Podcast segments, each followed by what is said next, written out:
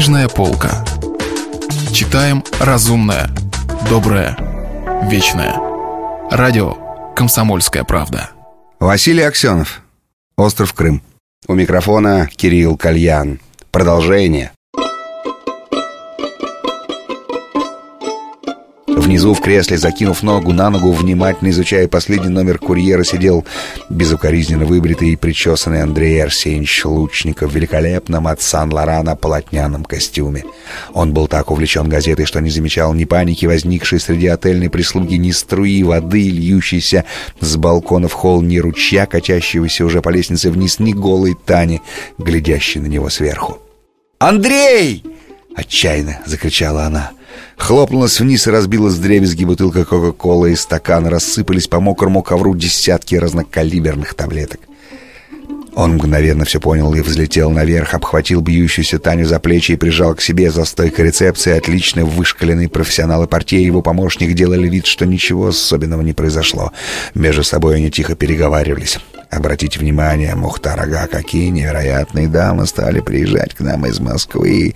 Да-да, там определенно происходит очень серьезное изменение, Флинч. Если начинают появляться такие невероятные дамы. Что вы думаете, Мухтар Ага, насчет идеи общей судьбы? Я уверен, Флинч, что мы принесем большую пользу великому Советскому Союзу. Я хотя и не русский, но горжусь огромными успехами СССР. Это многонациональная страна. Между прочим, там на Волге живут наши братья-татары. А вы, Флинч, мне любопытно, что вы, англо-крымчане, думаете о воссоединении. Я думаю, что мы хорошо сможем помочь советским товарищам в организации отдельного дела. Браво, Флинч, я рад, что работаю с таким прогрессивным человеком, как вы. «Господа!» — крикнул он сверху лучников. «Помогите, пожалуйста, погрузить багаж дамы в мою машину!» Через четверть часа они уже неслись на хвостатом турбо-питере по главному фривею в сторону столицы. Андрей каждую минуту целовал Таню в щеку. «Вместо всех тех таблеток прими вот эту одну», — говорил он ей, протягивая на ладони розовую пилючку транквилизатора.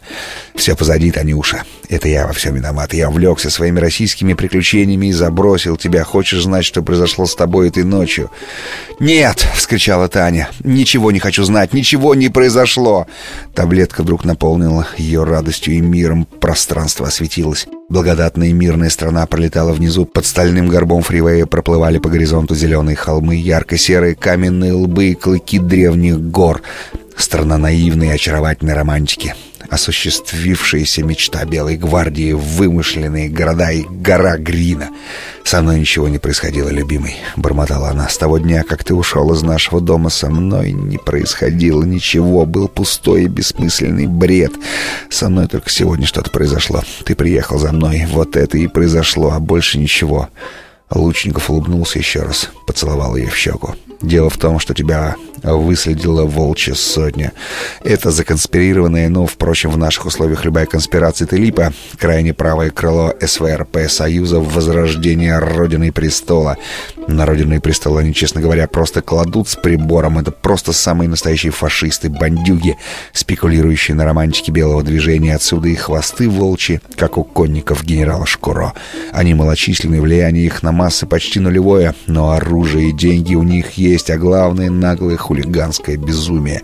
Дело тут еще в том, что во главе их стоит сейчас некий Игнатьев Игнатьев, бывший мой однокурсник и ненавистник в течение всей моей жизни. У него ко мне какой-то комплекс, скорее всего, гомосексуального характера. Вот он и организовал нападение на тебя. Они следили за тобой все эти дни и, наконец, устроили кинднеппинг. Собирались изнасиловать тебя, осквернить только лишь для того, чтобы отомстить мне и пригрозить лишний раз. К счастью, это стало известно еще одному нашему однокласснику, Вадиму Востокову, Осваговцу. И тот немедленно соединился еще с одним нашим одноклассником, Сашей Чернаковым, военным летчиком, который поднял по тревоге всю спецкоманду. Теперь все эти супчики сидят на губвахте Качинского полка и будут преданы суду. Вот и все. Вот и все, переспросила Таня. Вот и все. Новый поцелуй в щеку, двойной Игнатьев, Игнатьев, выродок, все мои одноклассники по третьей Симферопольской гимназии царя-освободителя, друзья и единомышленники. Нас 19 человек, и мы здесь на острове не последние люди. Ты в полной безопасности, девочка моя. Как я рад, что мы, наконец-то, вместе теперь не расстанемся никогда. Они уже кружили над Симферополем, готовясь нырнуть в один из тоннелей подземного узла. Невероятный город простирался под ними. «Видишь, в центре города торчит карандаш?» — спросил Лучников. «Это небоскреб курьера, а наверху, в обструганной части, моя собственная квартира. Она довольно забавна. Мы будем жить там вместе три дня. А потом поедем отдохнуть к моему отцу на Серюкая, а там, глядишь, Антошка соблаговолит познакомиться с новой мачехой». «Нет!» — закричала Таня. «Никуда мы не поедем. Нигде мы вместе не будем жить. Отправь меня в Москву, Андрей, умоляю тебя!» «Ну-ну!» — он протянул еще одну розовую пилюлю. «Прими еще одну, ведь ты же боевая девка. Татьяна, возьми себя в руки. Ну, подумаешь, урла напала. В Союзе ведь тоже такое бывает. И очень нередко, скажу тебе по великому секрету, секретнейшая статистика по, нему, по немотивированной преступности мы чемпионы мира. Все будет хорошо, бэйби». Через несколько минут они уже поднимались в скоростном лифте на вершину обструганного карандаша. Похожая на шалаш однокомнатная, но огромная квартира Лучникова была задумана как чудо плейбойского интерьера. Множество неожиданных лестниц, антресолей, каких-то палатей, раскачивающихся кроватей. Очагов ванна, естественно, висела под крышей.